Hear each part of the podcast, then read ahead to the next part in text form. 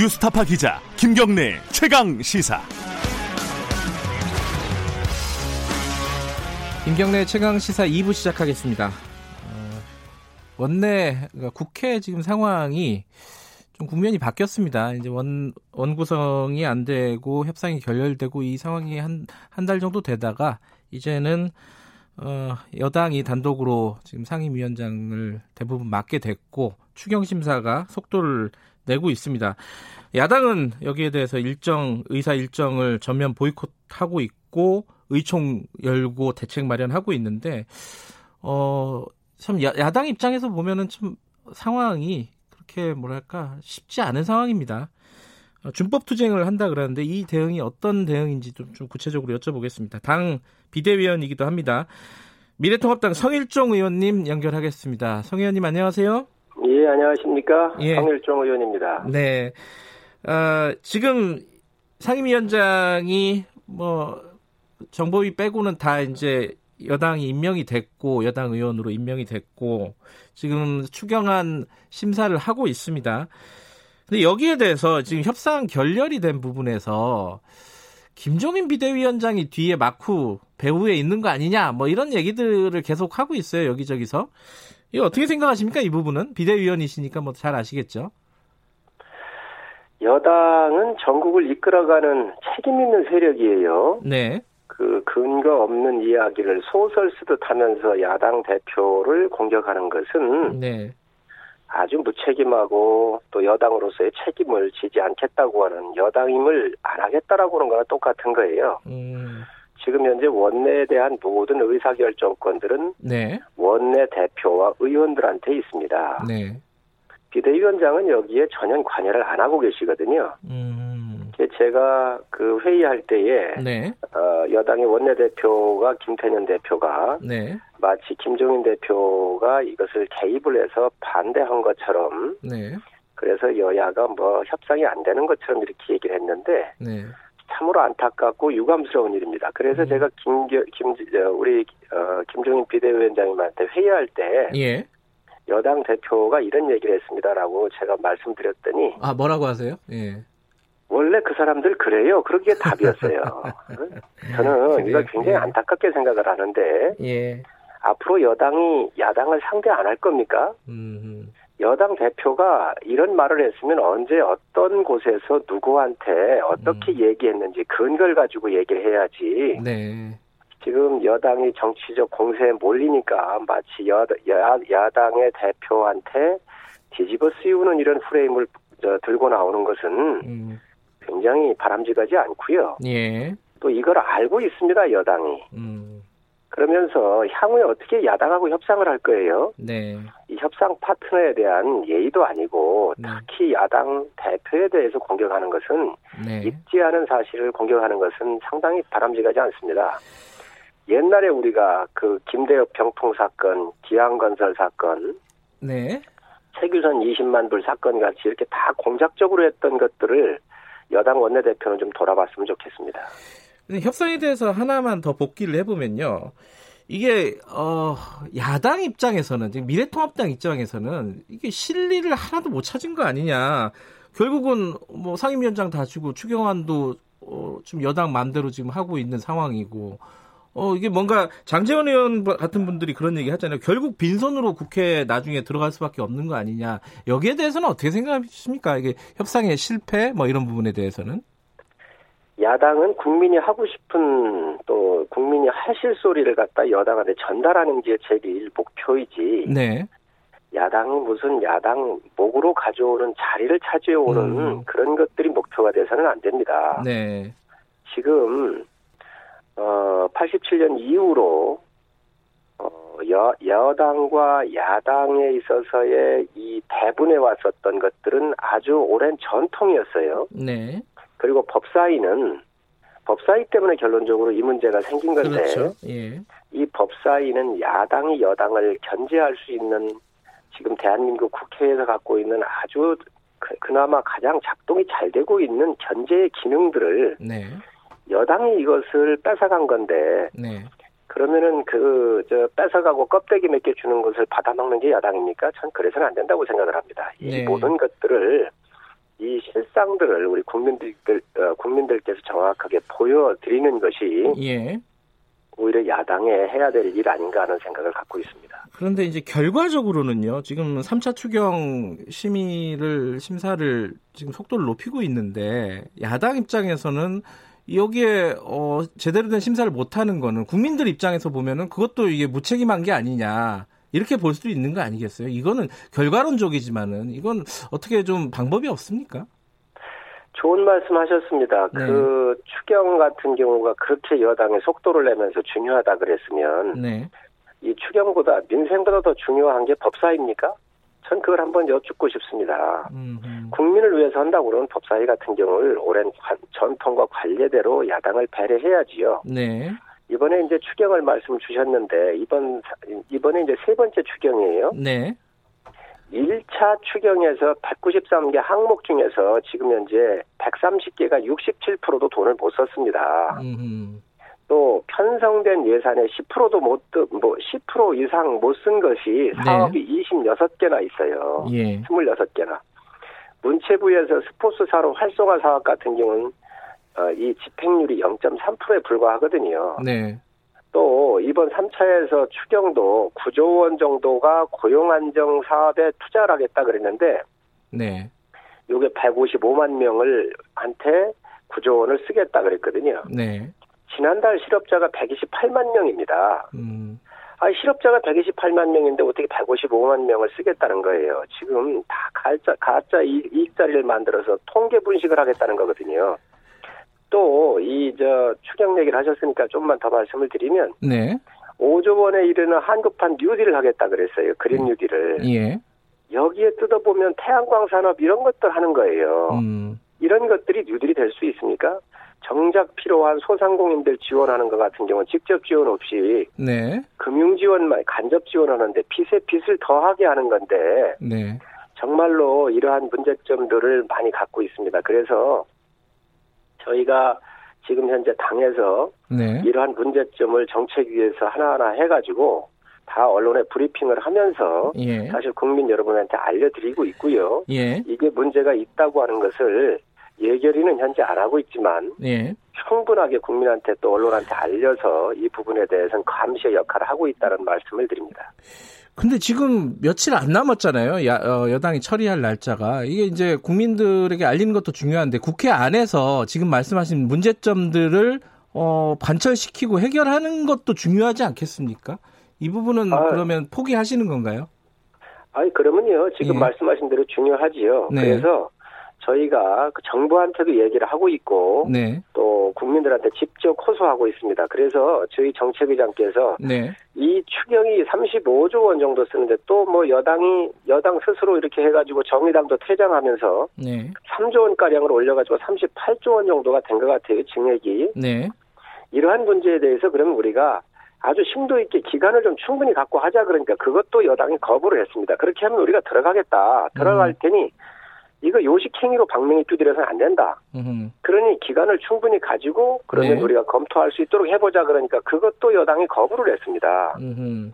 있을 수 없는 일들이 지금 국회에서 벌어지고 있고요. 네. 지금 여당이 힘으로 이렇게 밀어붙이고 그 다수의 횡포를 저는 부리고 있다고 생각을 합니다. 11일까지 시한 연장할 경우에 예결위에 참여하겠다 이렇게 얘기한 건 그 날짜는 특정하지 않았다고 이제 나중에 이제 말씀을 바꾸시긴 했지만은 미래통합당에서 어쨌든 연장을 하면은 예결위에 들어갈 수 있다 이런 말씀이신 거죠 지금 상황은 야당이 국정 파트너라고 하면서 자꾸 들어올 수 있도록 네. 심도 있는 이런 논의를 할 수 있도록 예 여유를 주고 네. 그리고 그 시간적 그 여유 속에서 네. 세세한 항목들 하나씩 하나씩 봐야지요. 네.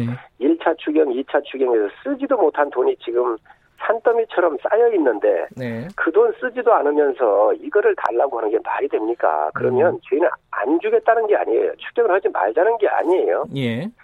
하는데 그 하는데 우리가 좀 더 세밀하게 보고 네. 네. 돈이 꼭 필요한 곳에 흘러갈 수 있도록 이걸 좀 조정하려면 예. 예. 충분한 시간이 필요하다는 것이죠. 아마 어떻게 한두 시간 만에 그 여당이 모여가지고 정부 예산을 그냥 방명이 두드리고 맙니까? 저는 음. 참 문제가 많다고 생각합니다. 이제 이게 추경이라는 게 이제 뭐 인식하기로는 보통 생각하기로는 약간 응급 상황에 대한 대처잖아요. 그래가지고 좀 속도가 중요하다. 그렇기 때문에 야당도 협조해 달라. 이게 이제 뭐 정부와 여당의 입장 아니겠습니까?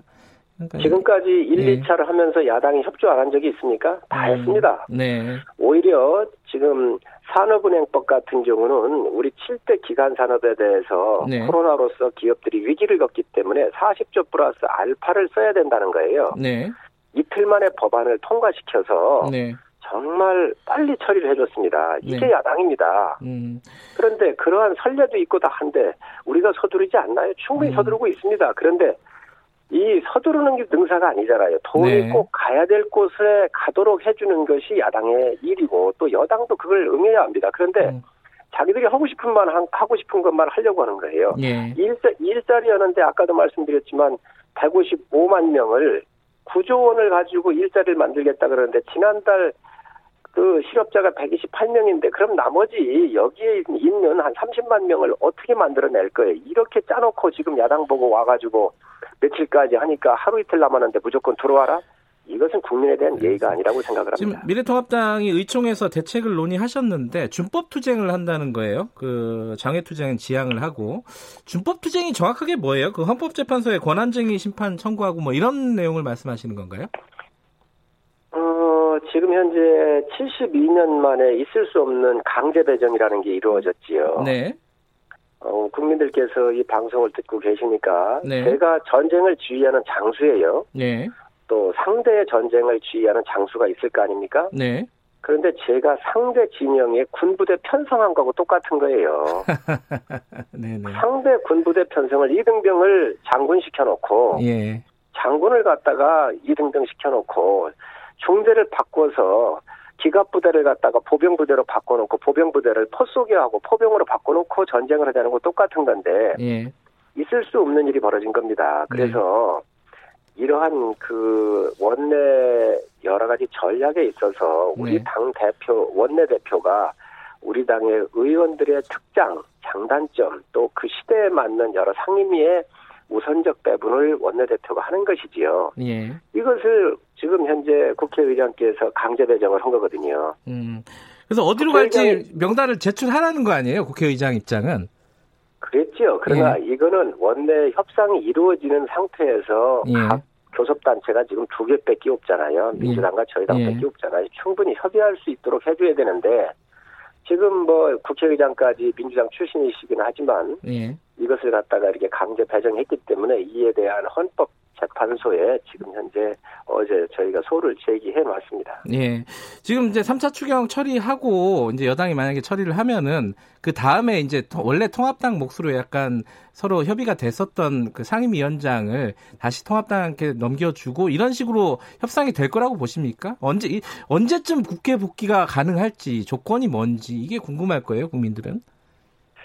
야당은 힘이 없습니다. 그저 그 거대 여당한테 짓밟히고 서로 서럽게 싸우는 방법밖에 없는데 네. 분명한 것은 야당도 절반의 국민의 목소리를 전달하는 거거든요. 네, 네. 지금 여당이 그 힘의 논리에 의해서 야당을 짓밟고 그냥 힘으로 밀어붙이고 있습니다. 네네. 네. 저는 있을 수 없는 일들이 벌어지고 있다고 생각을 하는데 네. 자기들이 지금 현재 모든 그 17개의 상임위를 다 가져가 놓고 이제 부담이 되니까 아마 이런 얘기를 흘리는 것 같은데 야당은 거지가 아닙니다. 아하. 야당 우리 삼선 의원들이 국가를 위해서 일을 하는데 무슨 직위가 필요하냐. 정말로 그렇다면 우리 다 내려놓고 예. 제대로 우리가 국민한테 알리고 싸우자라고 얘기를 하셨는데 네. 마치 이것을 야당이 받아가는 것처럼 지금 현재 받아갈 것처럼 여당에서 흘리는 것은 아주 교묘한 음. 술책이라고 생각을 합니다. 공수처 얘기도 여쭤봐야 될 것 같아요. 아마 추경이 마무리가 되면은 공수처 얘기가 어 이제 전, 뭐 전국의 어떤 핵심으로 떠오를 것 같은데 지금 후보 추천위원회 구성 문제부터 해가지고 야당이 협조를 안 하면 사실은 진행 자체가 쉽지 않은 상황입니다. 근데 여기에 대해서 이해찬 대표는 어, 법 개정을 통해서라도 신속하게 출범시키겠다 이렇게 얘기를 했어요. 어떻게 보십니까 이 부분은? 국회는 곧 국민이고요. 또 네. 국민들께서 행정부를 견제하라고 명령해서 어 이쪽 어, 선택받아서 온 데가 국회예요. 네. 지금 법이라고 하는 것도 그렇습니다. 쉽게 바꿀 수 있는 게 아니잖아요. 네. 법 하나 하나 하나 제정하고 할때 국민들 의견 다 들어서 공청회도 하고 또 전문가 의견도 듣고 네. 그리고 각 부처의 이 다른 헌법이나 충돌되는 게 없는지 모든 걸 다 검토해서 하는 게 법 개정이에요. 네. 모든 거를 쉽게 이렇게 밀어붙인다라고 하는 생각 자체가 저는 참 위험한 생각이라고 생각을 합니다. 네. 지금 공수처장 후보도 이렇게 요청을 했는데 네. 지금 국회가 원 구상 협상에서도 난항을 겪고 있고 여기가 지금 현재 여야에 치밀하게 지금 대치를 하고 있, 치, 저, 치, 치열하게 대처를 하고 있잖아요. 네. 청와대가 그걸 모를 리가 있습니까? 네. 대통령께서 여야 대표를 부르셔가지고 협치해달라 하면서 식사도 주고 하셨어요. 네. 그러면 이 공, 저, 법사위 때문에 이렇게 싸우고 있었을 때 이 조정을 아마 전 대통령께서 관여를 해주셨으면 했, 전 개인적 네. 바람을 가지고, 있는, 가지고 있는데 해주셨으면 네. 하고 이런 것도 안 해주셨는 상태에서 지금 여야가 이, 이 국회 때문에 문제가 있는데 여기에다가 또다시 공수처를 빨리 해달라고 공문을 보낸다고 하는 것은 저는 야, 이, 저, 야당과 국회에 대한 무시라고 생각을 합니다. 있을 수 없는 일이고요. 예. 어, 저는 이런 부분들에 대해서 여당이 네. 좀 책임있게 좀 제대로 좀 했으면 좋겠다는 생각을 하고 어쨌든 있습니다. 후보 추천이 구성 관- 관련해 갖고 지금 협조할 수 있는 상황이 아니다. 이런 말씀이신 거죠? 명확하게. 아, 그리고 또 저희가 이 공수처법은 여러 가지 헌법적 가치와 충돌하는 것도 많이 있습니다. 그래서 저희가 제소를 해놔 있기 때문에 네. 그 결과가 나오는 대로 좀 보고 음. 해야지요. 예, 야당도 국민의 뜻을 받들어서 헌법 소원한 건 아닌가요? 예. 그러니까 그거가 결과가 나오는 걸 좀 보고 예. 저희가 대처하도록 그렇게 하겠습니다. 자, 마지막으로 어, 짧게 요거 검찰 얘기 하나만 여쭤볼게요. 지금 뭐 중앙지검하고 대검하고 싸우고 있고 어, 검찰하고 법무부하고 싸우고 있고 뭐 윤석열 총장, 추미애 법무부 장관 계속 뭐 이 갈등 국면이 봉합이 안 되고 있습니다. 이 상황 어떻게 보고 계세요? 핵심이 뭐라고 보십니까 이 상황에? 아, 저, 저희도 윤석열 총장이 뭐 적폐청산을 한다 그러면서 과거 정부에 대해서 많은 그런 수사를 할때 네. 상당히 편향되어 있는 사람이라고는 생각을 가지고 있었습니다. 네, 그런데 또 새로운 정부가 들어서고 이 정부가 3년여를 지나면서 여러 가지 부정과 비리 사건이 많이 나오니까 네, 또 윤석열 총장께서 살아있는 권력에 대해서도 손을 대는 것 같아요. 예, 또 이 부분에 대해서 지금 현재 대통령께서도 임명장을 주시면서 살아있는 권력에 대해서 손을 저 저 저 수사도 하라 이렇게 예. 얘기를 하셨잖아요. 정말로 검찰이 제대로 일을 하니까 지금 여러 대형 사건들이 치명적 대형 사건들이 여당한테는 아마 아플 거라고 생각을 하는데 네, 이러한 부분들에 대해서 상당히 두려워하는 것 같아요. 그래서 지금 사상 초유의 검찰총장도 장관급입니다. 네, 법무부 장관이 검찰총장을 공격을 하고 또 중앙지검장이 검찰총장한테 들이받고 하는 또 여당 의원들까지 총체적으로 나서서 마- 마치 군사 훈련하듯이 군사 작전하듯이 이렇게 총장을 찍어내기 찍어내기 위해서 음. 모든 여권이 함께 일사불란하게 움직이는 그런 모습을 보이고 있는데 참 안타깝게 생각을 합니다. 그 윤석열 총장이 어, 대선 주자 선호도 조사에서 어, 3위가 됐습니다. 10%대가 됐는데 어, 이거 어떻게 생각하십니까? 가능한 일이라고 보세요? 의원님께서는? 저는 지금 윤석열 총장을 정치적 편향성을 갖고 대선 예. 주자다. 예. 또뭐 지지율이 많이 나온다. 이런 것을 거론할 때가 아니라고 생각을 음, 합니다. 네네. 지금 현재는 검찰 일을 똑 검찰 일을 똑바로 할 수 있도록 네.